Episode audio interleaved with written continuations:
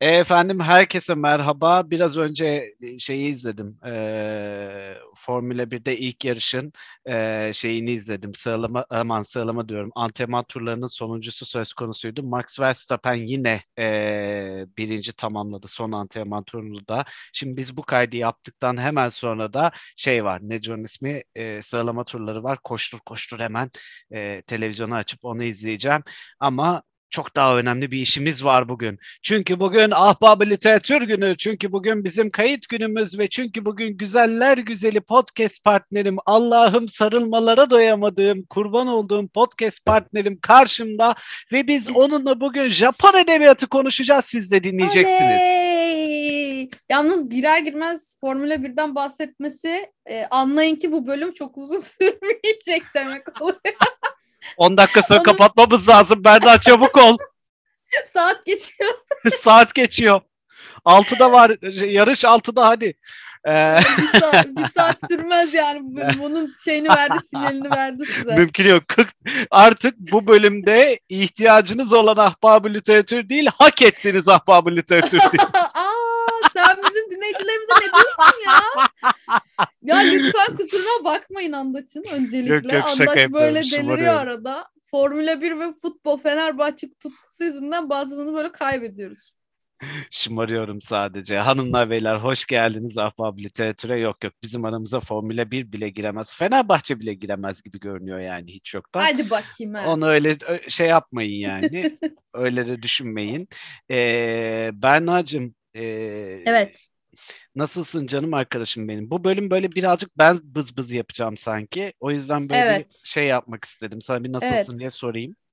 İyiyim yani ne olsun. Japon edebiyatı çok böyle e, hakim olduğum bir alan değil. Hani Hı hı. biraz daha batı, daha çok İngiliz edebiyatında varım ben. Ee, Andaç da dedi ki hadi böyle bir bölüm yapalım. Ben dedim ama bende çok bir şey malzeme yok. Ha, ben yine Hı. araştırmamı yapıp geldim. O ayrı Hı. mesele. Dersime çalışıyorum da.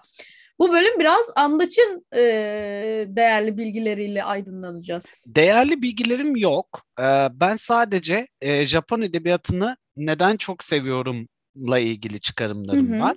Yanımdaki Tamam. kitaplar da onlar aslında. O e, noktalara vurgu yapmam için seçtiğim kitaplar. Çünkü e, yani hani şey yapmadım böyle Japon edebiyatı tarihi mer mer mer mer İlber Ortaylılık yapmadım yani. Ama e, şey yapmak istedim. Çok öznel bir bölüm bu. E, çok öznel seçimler var içerisinde benim tarafta. Sen de belki hı. birazcık tarihsel anlamda ya da işte ne bileyim ben edebi anlamda birazcık bakmışsındır diye düşünüyorum. Galiba birbirimizi dengeleyeceğiz o yüzden e, ki bu Hı hı. güzel.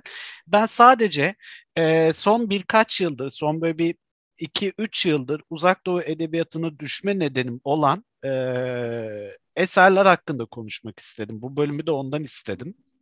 Bir de e, yani haddime mi bilmiyorum bunu söylemek ama yanlış bir şey söylüyorsam da lütfen düzelt. Bana soracak olursan Türkiye gibi ülkelerde e, uzak doğu edebiyatı gerçekten nispeten görmezden geliniyor diyebilirim. Çok böyle rockstar olan Murakami dışında. E, Evet. Yani hani e, onun dışında çok da böyle ki Murakami'de o kadar yanlış anlaşıldı ki plaj kitabı oldu. E, 1Q84 e, falan Evet. böyle. Yani o yüzden e, işin açıkçası çok yanlış anlaşıldığını, çok böyle hani hakkının verilmediğini, gerçekten Hı hı. detaylı okumalar yapılmadığını, incelenmediğini düşündüğüm için birazcık da böyle sizinle paylaşmak istediğim için aslında ben adam bu bölümlük böyle rol çalmak istedim. Kendisi de sağ olsun dedi ki ay Andaç mekan senin. Hakikaten benim Evet. bu arada mekan. Evet, Yani %50 mekan pay sahibiyim yani. Doğru evet aslında. mekan bizim oğlum daha ne istiyorsun? Aynen öyle, aynen öyle. Yani hani bu bölüm ben birazcık öznel özel size değil, ya aslında bu bölümün başlığı Japon edebiyatı neden çok güzel falan gibi böyle o kadar öznel ki anlatamam yani. Ee, Berna şimdi şeyden başlayayım sana. Sende neler var? Mesela e, ne anlatabiliyorsun bize bu bölümde? Neler not aldın? Ha notlarımdan soruyorsun. Okey tamam. Yani Şimdi- başlık olarak baktığında mesela ne var elinde yani? Hani onu soruyorum. Şimdi genel olarak bir edebiyatının e, nasıl diyeyim yapısal olarak ya biraz daha tarihsel olarak hani nasıl bir şey olduğunu not aldım. Hı hı. E, ilginç gelen kısım şey daha yazı dilleri yokken bu Japon edebiyatı başlıyormuş ve hı hı. Çince ile beraber yapılmaya başlanmış bu hı hı. edebiyat. Hı hı. Aslında hı hı. en başından beri Çince ile yapılan bir edebiyat. Daha sonra kendi dilleri oluştuktan sonra Japonca çıktıktan sonra da Japonca ile devam edilmiş bir edebiyatmış. E, ta 7. yüzyıldan günümüze kadar geliyor. Yani aslında bayağı eski. Çünkü 7. yüzyıldan kalma bir şey bulmak kolay değil her edebiyat için. Hani aşağı yukarı rastlıyoruz çoğu edebiyatta ama bazı edebiyatlar biraz daha modern kalıyor günümüzdeki edebiyatlar. Hı. O yüzden eski bir edebiyat diyebiliriz. Ee, şöyle ki benim ilgincime giden bir şey oldu. Çünkü Japoncam olmadığı için bu detayı bilmiyordum. Ee, Japon eserlerini okumak çok zor bir şeymiş. Çünkü e, fazlaca anlam taşıyormuş bir kelime. Mesela mesu fiili varmış. Mesu fiili aynı zamanda yemek, giymek ve at arabası sürmek anlamlarına geliyormuş. Yani kontekstine göre, yerine göre farklı farklı anlamları şey yapıyor. Çok eş anlamlısı varmış. Dolayısıyla e, çevirirken özellikle hadi okurken belli başlı şeyleri e, böyle kendin adapte edersin, anlarsın konteksti ama çevirirken e, biraz zorlanacaklarını düşündüğüm bir şey çevirmenlerin. O yüzden böyle gözümde yani vay be helal olsun hmm. denilecek bir şey oldu o değil. E, çoğu kavramda aynı şekilde dili başta Çince kullandıkları gibi yine Çince'den kelime ödünç almışlar. Çoğu şey yine Çince'den geliyormuş. Ee, benim genel olarak Japon edebiyatına dair bildiğim şey e, haiku olması. Haiku da böyle ufak böyle kısa şiir diyebiliriz. Hani hı hı, beş hı, hecelik, yedi hı. hecelik ve tekrar beş hecelik olmak üzere üç satırlık, üç dizelik bir e, şiir şeyi gibi düşünebilirsiniz. Buna da ben küçükken Percy Jackson okuyarak hakim olmuştum. Çünkü orada Apollo'nun e, haikuları vardı. Oradan tanımıştım vesaire. E, ama aslında yani bunun ayrıyetten bir sanat olduğunu çok sonradan öğrenmiştim. Hani böyle şey dalga geçilecek bir şey gibi anlatıyordu çünkü Haiku'dan böyle çok eski çok hani böyle kelime şakası yapıyoruz gibi bahsediyordu Percy Jackson'da. O yüzden daha sonradan anladım önemini. Bir de benim bildiğim e, Japon kültüründe çok ataerkil bir düzen var. Yani okuduğum lisans dönemimde Ishiguro okumuştuk biz. E, ve o zaman da inceleme yaparken Japon e, kültürüne dair de bir şeyler incelememiz gerekiyordu ve e, gördüğüm kadarıyla inanılmaz ataerkil bir yapıları var. Hani yani şu anda günümüzde bile belki de kadının yeri inanılmaz daha aşağıda. Türk kadınları çok çok daha ileride bir seviyede düşünün artık. Aha. Hani e, çok geri kalmışlar demek istiyorum. Çünkü kadın hakları hala orada büyük bir şey yani. E, böyle bir yapıları var. Dolayısıyla eserlerde de feminist okuma yapmak hani şöyle feminist okuma yapmak kadın üzerine e, roller biçilen işte o kadınların incelenmesi karakterlerinin karakterizasyonlarının çıkartılması vesaire çok daha bol olduğunu düşündüğüm bir e, edebiyat türü. Zaten Kazuo Ishiguro'nun da Uzak Tepeler kitabında e, her ne kadar İkinci Dünya Savaşı ile ilgili e, bir şey olsa da e, orada yine bir kadının rolü işte annelik rolü kız evlat rolü vesaire gibi şeyler var. Ya da e, çok yakın zamanda bu bölüm için okumuş olduğum Şeytanın Çırağı kitabı. E, Shiro Hama, Hamao olması lazım. E, onda da mesela kadının böyle e, şeytani kısmını ortaya çıkaran bir özelliği var. Yani kadın güvenilmezdir. Kadın şeytani şeylere kafayı yorabilir detaylarıyla işte seni böyle alaşağı edebilir falan vesaire. Yani kandırabilir. Böyle şeyleri var Japon kültürünün. O yüzden e, tu- tuhaf geliyor bana birazcık ama feminist okumadan da çok uzak değil. Dolayısıyla yapılabilir, yorumlanabilir ve edebi açıdan çok rahat eline ele alınabilir bir edebiyat gibi geliyor. Güzel, güzel. Başka bir şeyin var mı? Yok. Şu anda ger- okay. gerçekten bu kadar. Bittim. Okey. Tamam. Berna'nın tabağın dibini sıyırdık. Evet. Sünnetledik. Ee, şimdi benim tarafta e, ben Japon edebiyatını neden seviyorum? Bu arada söylediğin şeyde çok haklısın. Kesinlikle kadının toplum e, Japon toplumundaki yeri nedeniyle evet e, yani hani bizim taraftan baktığında böyle burada ne var abi bunlar bayağı bildiğin kadın düşmanı mı ya ne bu ne oluyor Evet falan. evet çok fena Anladın ağır mı? yani. Ha, a- bir de zaten hani mesela bizim taraftan bakınca işte Ruslar için nasıl e, şey muhabbeti yapılıyorsa Tatyana bilmem ne muhabbeti yapılıyorsa hani neydi onun ismi? Bir, bir, bir jenerik bir isim vardı Rus kadınlarına verilen. Natasha. Natasha. Ha teşekkür ederim. Ee, işte yani hani Japon deyince de akla şey geliyor ya e, geisha. E, çok da Evet. yanlış anlaşılmış. Kesinlikle feci yanlış konseptüalize edilmiş e, Evet. bir şey bizim toplumlarda. E, Evet. Batıdan baktığın zaman yani uzak doğuya göre batıdan baktığın Hı. zaman feci yanlış e, konseptüalize edilmiş bir şey. E, fakat e, işte böyle bunlar aslında mesela Rus toplumu nasıl e, Natasha'dan ibaret değilse, Rus, Rus kadınları nasıl yalnızca oraya entegre edebileceğim bir şey değilse, Japon kadınları daha keza e, geisha'ya entegre edebileceğin, geisha'yla tanımlayabileceğin bir olgu değil. E, ve yani hani kitaplarında da böyle bir tık e, şeyi seziyorsun. Evet kadının yeri bir tuhaf, erkek e, gözüyle kadını algılayan, erkek Evet. gözüyle kadını okuyan her zaman Hı hı. e, bir e, yanı var. E, bunun üzerinde çok eğilmemiştim ama okurken işin açıkçası. Ben e, daha böyle e, Japon edebiyatını hep şey olarak gördüm. Okuduğum tüm yazarlardan, bu arada masamın üstünde duran tüm yazarların erkek olması da belki burada bir... Heh, e, evet. Evet. Bak bunu demeyi unuttum. Gerçekten ataerkil yapıları yüzünden hiç kadın yazar yok. Yani ben görmedim, rastlamadım. Yani belki de bu esas konuşmamız gereken şeylerden biri budur. Kadın erkek toplumsal cinsiyet rolleri vesaire Kesinlikle. açısından baktığımız zaman belki de esasen konuşmamız gereken budur. Evet e, edebiyat ihraç ediyorlar. Evet çok beğenilen edebiyat eserleri ihraç Hı hı. ediyorlar ama erkek egemen bir e, yayıncılık Evet. ortamında erkek egemen bir e, kaleme sahipler yani. Hı hı. Şu an beş tane kitap var dört farklı yazardan masamda E, ve baktığım zaman hepsi erkek yazar. E, bol bol erkek öveceğim. Yapılacak bir şey yok yani. Bu bölüm erkek övme bölümü gibi olacak. Ee, ben Japon edebiyatına çok geç başladığımı söyleyebilirim. Sen mesela lisansta Ishiguro okumuşsun. Okey ama ben çok daha geç denk geldim. Bir gün e, bir kitapçıda gezerken e, Kobo benim başkasının yüzü kitabını gördüm ve o dönem e, şeyi kafama çok takıyordum böyle yüz, kimlik, benlik e, Hı hı. ve yüz üzerinden kendini tanımlama falan gibi böyle varoluşçu varoluşçu sularda geziyorum böyle. Ge- Gerçekten berbat bir durumdayım yani hani böyle işte kafamın içi sürekli allak bullak. Allah'ım bu yüz benim de insanlar beni bununla tanıyor falan gibi bir şeyleri düşündüğüm dönemde böyle yani andaç deyince aklına ilk şu geliyor ya hani e, Hı hı. yani hani bu, buna kafayı takmıştım mesela. Buna niye kafamı taktığımı da bilmiyorum yani. Derdim yokmuş o zamanlar. Ondan sonra ee, bu kitapla karşılaştım. İsmi başkasının yüzü olunca hemen arkasını çevirdim. Şöyle bir okudum şöyle bir arkasını. Aa dedim. Böyle ben tesadüfen dönemsel olarak denk geldiğim birkaç kitap olmuştur böyle. Tam ihtiyaç anında camı kırın kitabı. Ee, ve Hı. onlar böyle köşesinde durur kitaplığın yani. Çok hı. bellidir yerleri yani. Arada gerçekten ihtiyaç olunca camı kırarım.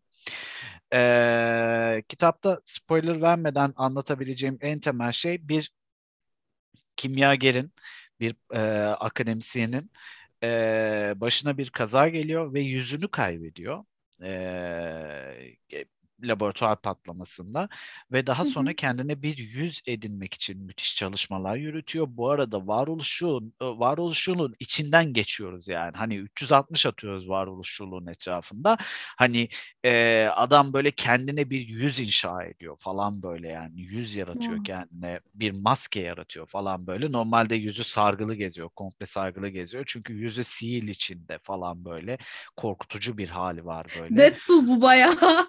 Deadpool'un Kinda, şey Kinda. Ee, evet evet evet Ee, ve e, aynı zamanda filmi de olan bir eser bu. Hatta e, Sungur'la Tancan bu filmi izleyip yorumlamışlardı da yanlış hatırlamıyorsam yatay bakışta Hmm. yorumlamışlardı başkasının yüzünü. Ama ben onlardan yani onlarda izlememden daha önce kitabını okumuştum yani ve e, filmini de hatta YouTube'da buldum yani tam halini.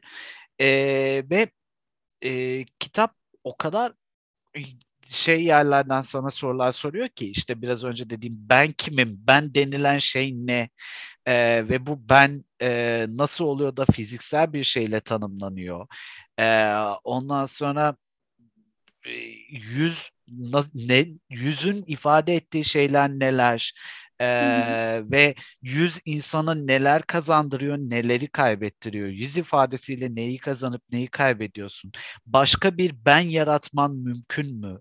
Ee, yüzünü değiştirerek gibi milyon tane soru sormanı sağlıyor. Bir yeri var Berna.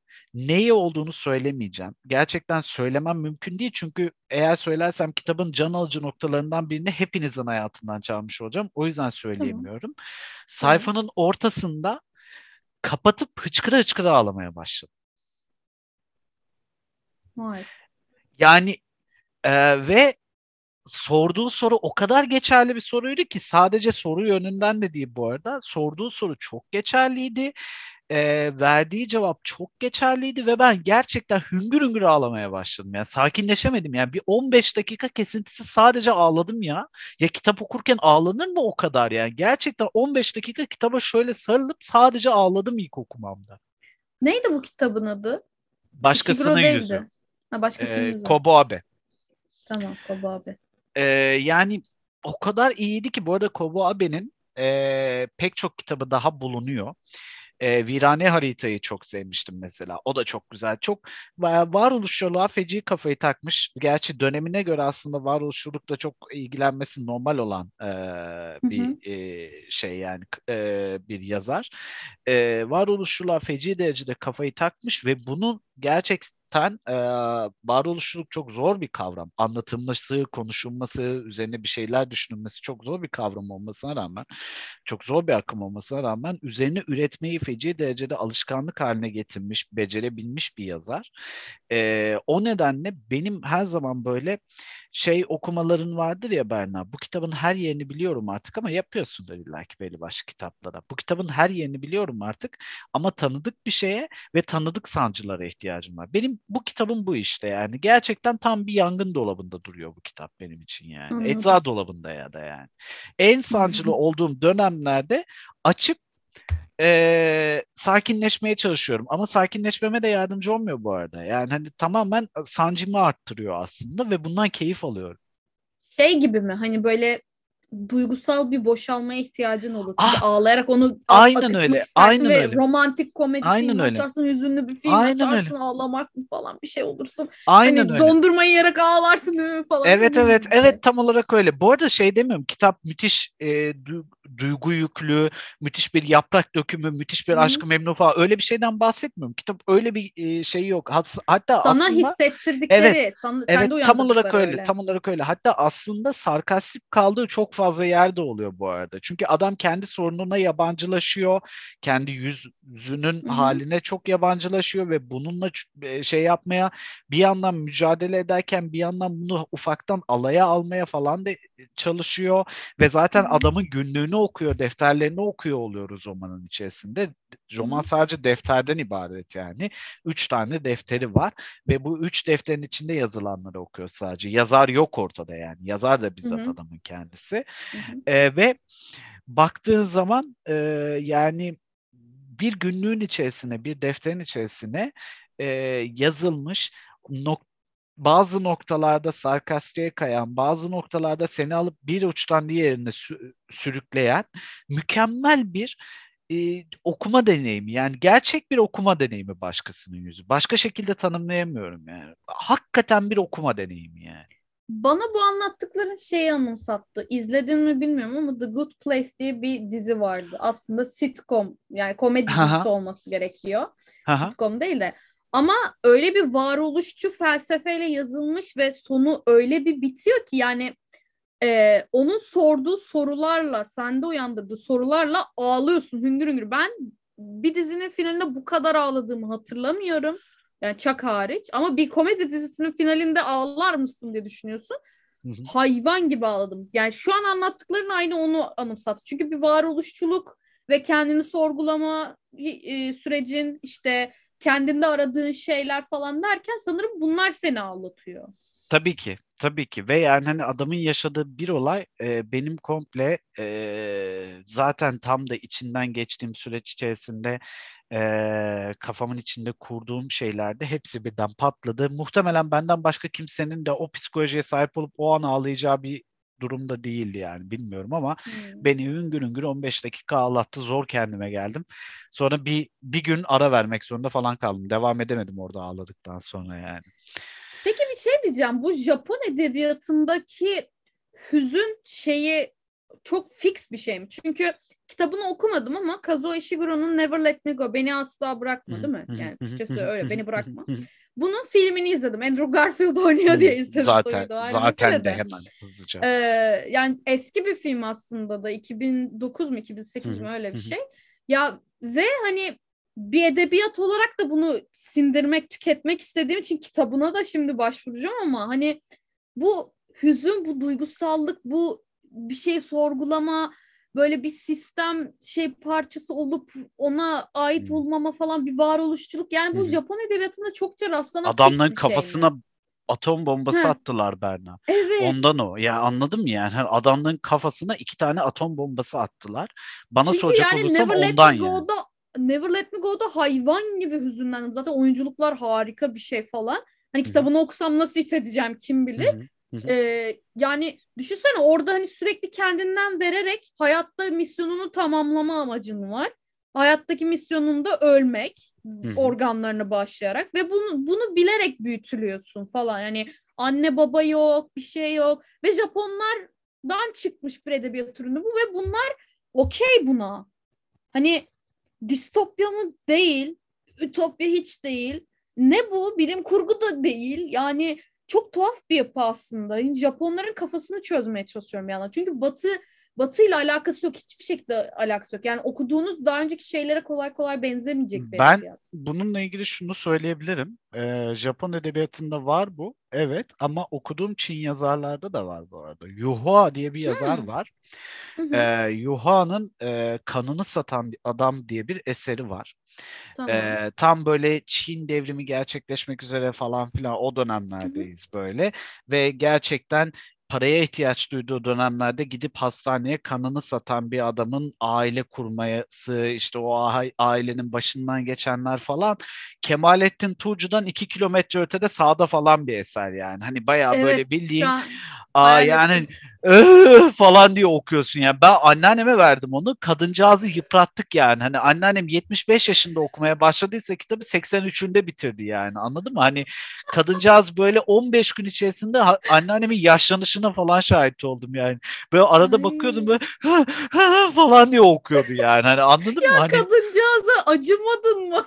Hiç bu ne biçim bir ceza?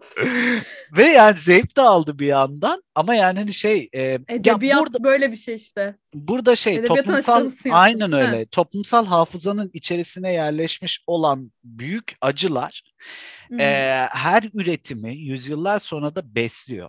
Mesela evet. şeylere baktığımız zaman e, işte Kuzey Avrupa ülkelerinde özellikle Sovyet zulmü görmüş Kuzey Avrupa ülkelerine Hı-hı. ya da Sovyet sürecinden geçmiş e, Avrupa ülkelerine falan baktığın zaman onların kültürel üretimlerinde de mükemmel bir hüzün görürsün. Kusursuz bir hüzün Hı-hı. hem de yani o. Hani evet. böyle e, dümdüz bir mermer kadar hüzün görürsün yani. Wow. Ee, ve o, aynı şekilde e, Japonların hafızasına yerleşmiş acılar, Çinlerin acısına e, hafızasına yerleşmiş çeşitli e, işte e, şeyden de kaynaklanan işte devrimden de kaynaklanan benzer acılar e, bir anda tutup bu adamlığın malına mülküne çöken yepyeni bir devrim yepyeni bir sistem kurulması mesela yani. Bir gün zenginsin bir Yuha'nın bir eseri daha var Yaşamak diye. Onda da benzer şeylerden bahsediyor. E, bir gün zengin bir ailenin damadı olan ve kumarda of har vurup harvan savuran adam ertesi gün e, devrim nedeniyle ailenin e, yani hani e, damat gittiği ailenin tamamının mallarına çökülmesiyle falan karşılaşıyor falan böyle yani anladın mı? Hani e, devlet tarafından adamın tüm mallarına çökülüyor. 3 metrekare alan veriliyor. Hadi buraya ek biç falan deniyor yani anlatabildim mi? Onu da ektiğini biçtiğini de alıyorlar falan filan böyle. E, yani bu gibi nedenlerle galiba bizde de var aslında o Berna. Hani bizim de çok mesela Kurtuluş Savaşı döneminde falan e, hafızamıza yerleşmiş müthiş acılar olduğu için ki takip eden süreçte Cumhuriyet de çok e, genç bir demokrasimiz olduğu için bizim o genç demokrasinin tüm sancılarını yaşadık. Hatta 1900'lü yıllarda yaşadık bir de bunları. Bilmiyorum Hı-hı. çok mu off topic gidiyorum bu arada? Çok uzak Yo, hayır, hayır, olayı. Hayır. E, 1900'lerde demokrasiyle tanışmanın verdiği şeyin nedeniyle, sancılar nedeniyle bizim de edebiyatımıza aslında sinmiş tatsız e, bir e, şey var yani, hafıza var yani, tatsız bir öğrenilmişlik var yani. Zülfü Livaneli'de bunu çok görürsün, Yaşar Kemal'de bunu çok görürsün. E, ne bileyim yani hani pek çok benzer şeyde çok görürsün. Bizim polisiye yazarımız Ahmet Ümit. Ahmet Ümit kesin tarihi bir şeyi kovalarken Komiser Nevzat'la bir yandan da sana böyle bak bu ülkenin bu topraklarında falan diye böyle bir anda ağlamaya başlarsın yani. hani e, vay be neler yaşanmış falan diye bir anda hüzünlenirsin yani. İlla ki biri, biri sana bunu yaptırıyor bizim meselelerimizde de. Demeye çalıştığım kolektif hafıza özellikle hüznü unutmuyor. Hüznü unutmadığı için de o hüznü çoğaltarak devam ediyor yani. Ee, bir, bir tatlı bir kitaba geçeyim şimdi. Ağlatmayacağımız. E, benim... Tamam ağlatmayacağına geçmeden önce ben bir şey soracağım. Bu Hı e, ben ta ilkokulda mı ortaokulda mı ne hatırlıyorum. Bin tane e, kağıttan kuğu yapan kız hikayesi var. Hatırlıyor musun böyle bir şey? Eğer bin tane kağıttan kuğu yaparsa bir şey olacakmış. Ama işte atıyorum 300 mü 600. bilmem kaçında kalıyor çünkü atom bombası patlamış ve yok olmuş falan. Wow, böyle bir hikaye vardı. Wow, wow, bundan emin değilim Ya böyle bir şey aklımda kaldı. Eğer hani dinleyicilerden hatırlayan varsa lütfen bunu ulaştırsın bana bir şekilde. Hani ben mi acaba delusional'ım yani hatırlamıyorum bir şeyler. Bu Japon edebiyatına ait bir şey mi onu bana söyleyin. Anlaş hatırlamadım Çok, çok acayipmiş ya. Çok acayip. Böyle bir şey hatırlıyorum. Travmatik bir şeydi. Kibritçi kız gibi benimki. bir şeymiş bu arada evet, yani. Çok kötü evet, yani. Evet. Belki bin tane kuğu yapınca bir dileği gerçekleşecektir kesin. Japonsa evet, eğer böyledir annesi, bu arada. Annesi öyle bir şey söylüyor. Bin tane hmm. kuğu yaparsan bir şey olacak diyor. Ne olduğunu hatırlamadığım için bir şey olacak diyor. Hmm. Ama daha 600. de mi bir, bir sayıda daha bine varken ya da 900 de olabilir az da kalmış olabilir ölüyor kız yani yok oluyor ve aslında atom bombası patlamış falan ortadan silinmiş. Yani atom bombasının patlayış halini mi anlatıyor o hmm. sırada öyle bir şeydi.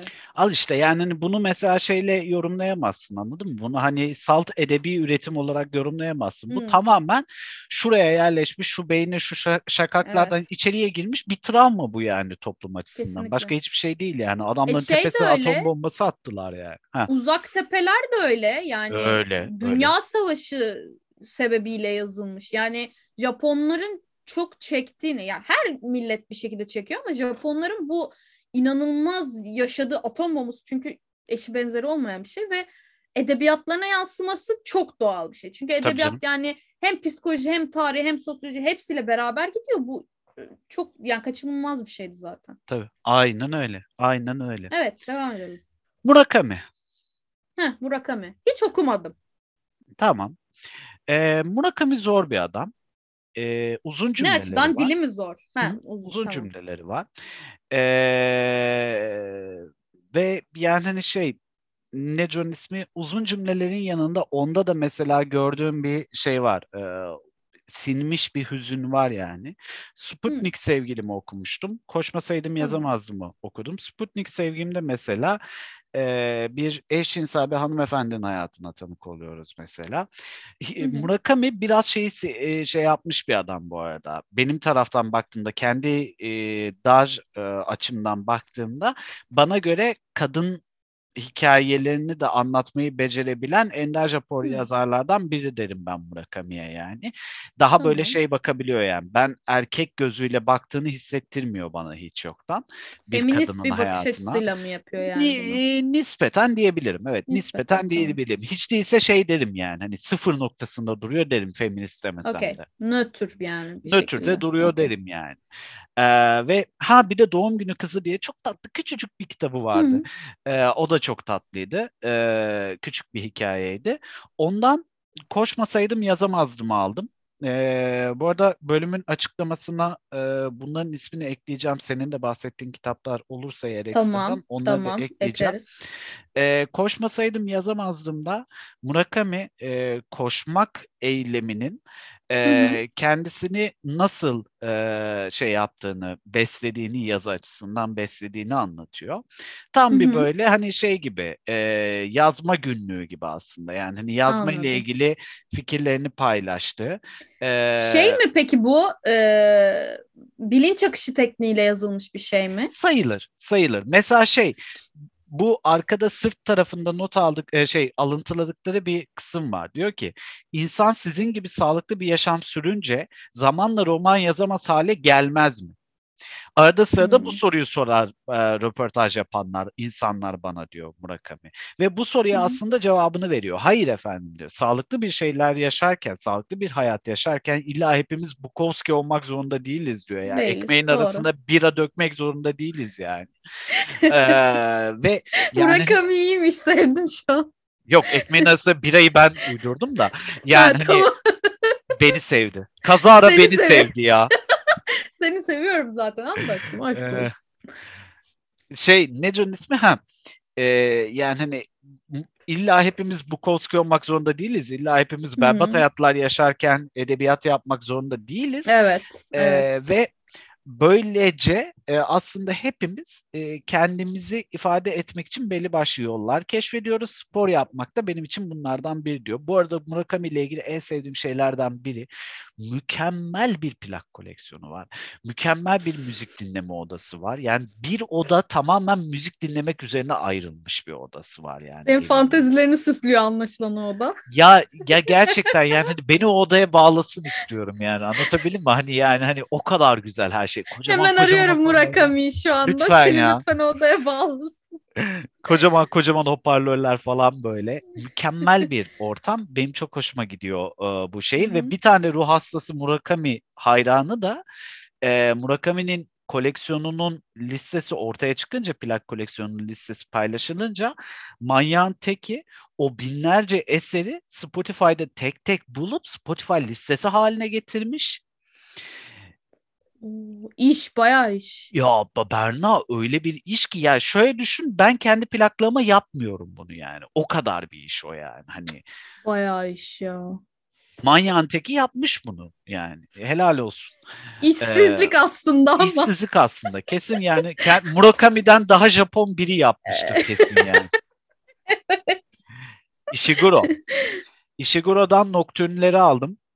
Hı hı. Ee, Nocturne'ler müzik üzerine e, öyküler. Ishiguro'nun e, benim en çok dikkatimi çeken yanı Ishiguro çok e, yumuşak, çok şey bir dile sahip olan bir adam. Çok akışkan, çok böyle Evet. e, elinin altından kayıp giden hani böyle Hı hı. İpek kumaş gibi hissettiriyor bana bu, Evet. e, şey Ishiguro'nun dili. Yani diğerlerinde bunu görmüyorum. Mesela Kobo Abe'nin dili çok köşeli bir dili var Kobo Abe'nin. Çok Hı hı. böyle e, genel hatlarıyla bir sonraki cümleyi tespit etmen çok kolay çünkü birazcık okuyunca onun neden sonra ne söyleyeceğini anlayabiliyorsun. O köşeleri çok, hatları çok belli cümleler kuruyor. Ama Ishiguro gerçekten çok akışkan, çok olayın içerisinde seni sürükleyen yumuşacık e, ve Evet. Sakin bir dile sahip bir adam. Yani hani sen Evet. benden çok daha hakimsindir eminim. Akademik olarak da okuduğun için lisansta bir dersinde Ee, çok daha tespit etmişsindir bunu. Belki daha farklı tespit etmişsindir bilmiyorum ama ben, ben baktığım zaman böyle Ishiguro'yu sevmemin nedeni tam olarak dilindeki o böyle e, yumuşak ifade tarzı. Tam böyle bir naif, naif diyebileceğin, kesinlikle naif olarak tamamlaman, tanımlaman gereken ve bir yandan da naif ve e, akıp giden bir dil aslında. Bu nedenle seviyorum. Yani benim aklımda şöyle kalmış. Ishiguro'yu tabii ki de ben hani Türkçe okumadım, İngilizce okudum ve genelde e, başka bir dilden İngilizce yani Doğu dili olur, işte Rusça olur, İtalyanca olur, Japonca olur vesaire. Bunlardan İngilizce çevirdiğin zaman İngilizceleri bir tık daha kolay oluyor okuması. Ve mesela ben hani İngilizce kitap okumak isteyenlere bazen onları öneriyorum. Çünkü mesela Kafka'nın İngilizcesi çok kolaydı, Türkçesi daha ağırdı vesaire. Şimdi Ishiguro'yu düşündüğüm zaman e, aklımda kalan haliyle şu anda çok net hatırlamıyorum kitabı aklımda kalan haliyle bana Doris Lessing'i anımsatıyor. Neden? Doris Lessing de nasıl bir yazar? O da hani İngilizce yazıyor ama normalde İngilizce okuduğumuz kitaplar bir tık ağır olur. Çünkü edebiyatını biraz daha ağır hissedersin o yazarların elinde. Ama hayır. Basit bir dille çok fazla e, edebi sanat yapmayı, edebiyatı içine katmayı biliyor. Bence Ishiguro da tam böyle. Yani basit ve akıcı bir dili var.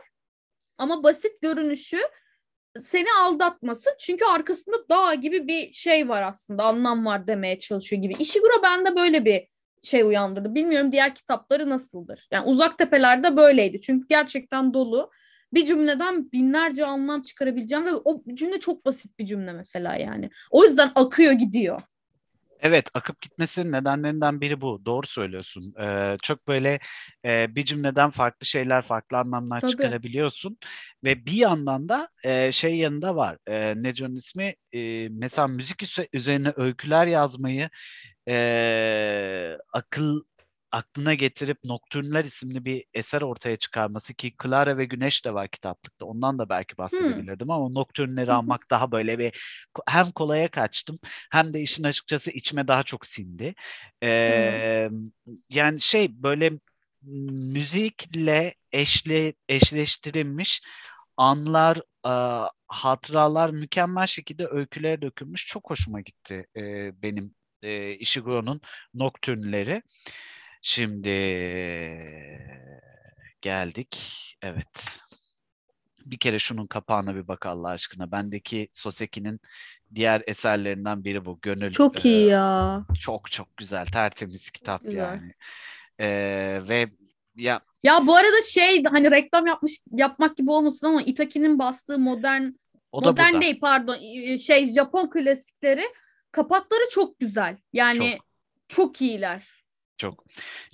Yani şey eğer böyle hani mesela e, şey değilse hani yayın evi özel bir şey tercih etmiyorsa kapakları genelde çok e, jenerik tasarlıyorlar ama mesela evet. Itaki yapmış işte şeyde Soseki'de bayağı bir iyi illüstratör yani o. diğerlerinde. Hı-hı.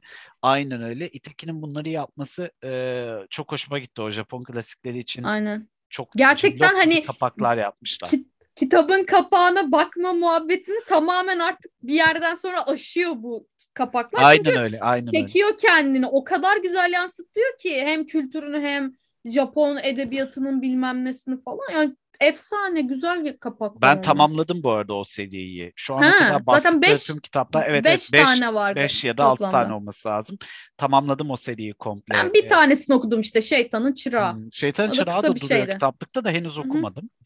Hı-hı. Ee, Natsume Soseki sana söylemiştim bunu. Soseki. Evet ağlaya ağlaya övdüğün. Evet. Soseki. E, Soseki e, Japonya'nın 1900'lerin başında İngiltere'ye gönderdiği ilk bursiyer öğrencilerden yani devlet bursuyla. Aa, bizim şey yeni Türkler miydi? Jön Öyle Türkler, Fransa Jön Türkler. Jön Türkler ha. Jön Türkler? Ee, yani onlar gibi tıpkı Jön Türkler gibi e, devlet bursuyla e, batıya okumaya gönderilecek kadar e, güven duyulan mükemmel parlak bir figür ve bunu hiç de boşa çıkartmıyor bu arada. E, inanılmaz bir e, şeyi var, e, hakimiyeti var edebiyata. İnanılmaz bir e,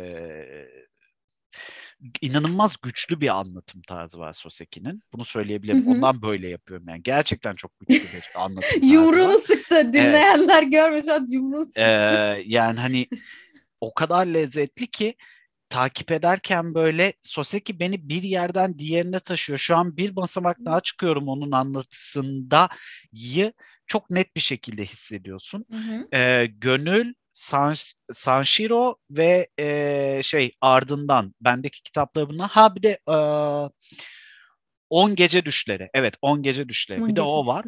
E, bayağı e, Soseki okumuşum bu arada. Evet e, bayağı okumuşum. Yani şey Neco'nun ismi o kadar net bir şekilde sana mesela sana bunu sorayım. Kitabın Hı. yazarını bilmiyorsun. Daha önce okumamışsın. E, şey, evet. Daha önce okumamışsın dediğim e, kitabın yazarını bilmiyorsun.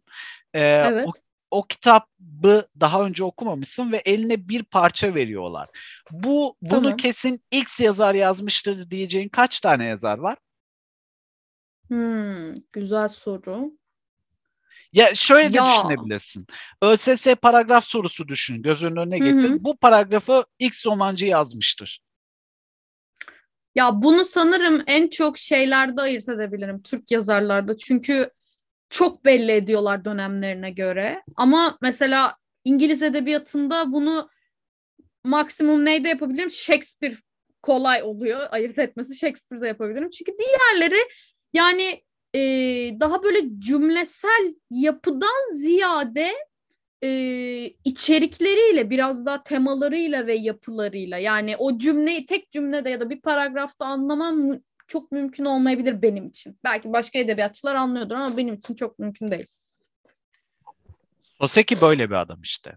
Soseki de e, eğer bir tane kitabını okursan e, önüne geçen herhangi bir paragrafta bunu Soseki yazmış dersin. Çok net dersin. Allah yani. Allah.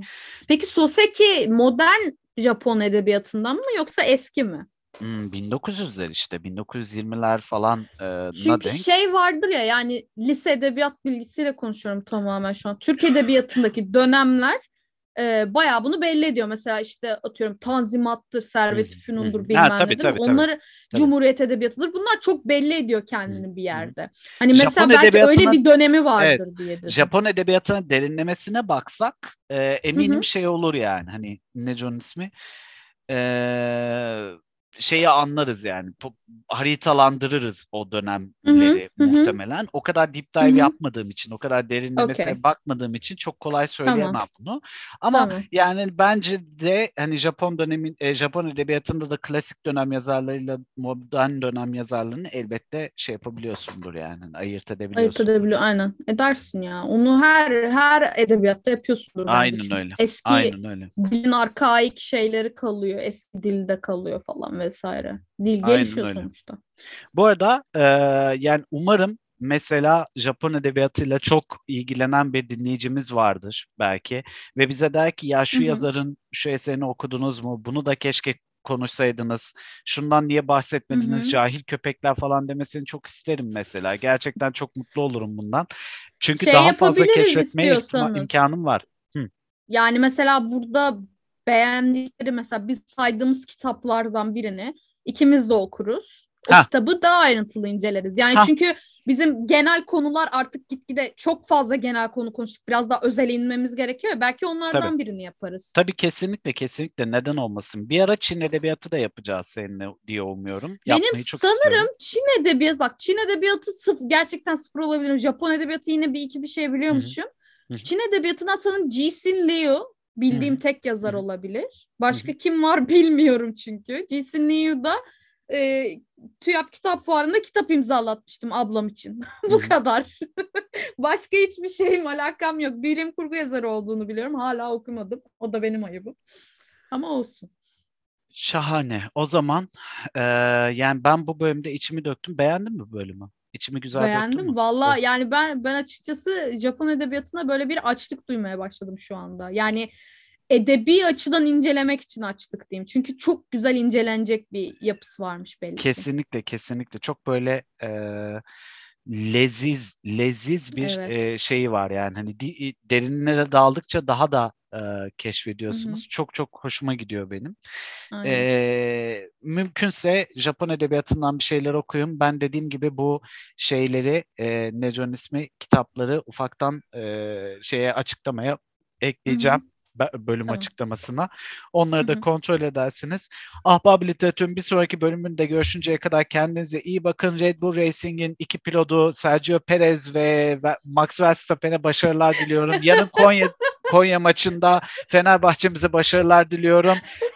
Ee, tekrar görüşünceye kadar kendinize iyi bakın. Liverpool'da şampiyon olmak üzere Manchester City kovalıyor bakalım. Hadi görüşürüz. Kendinize iyi bakın. Bay bay.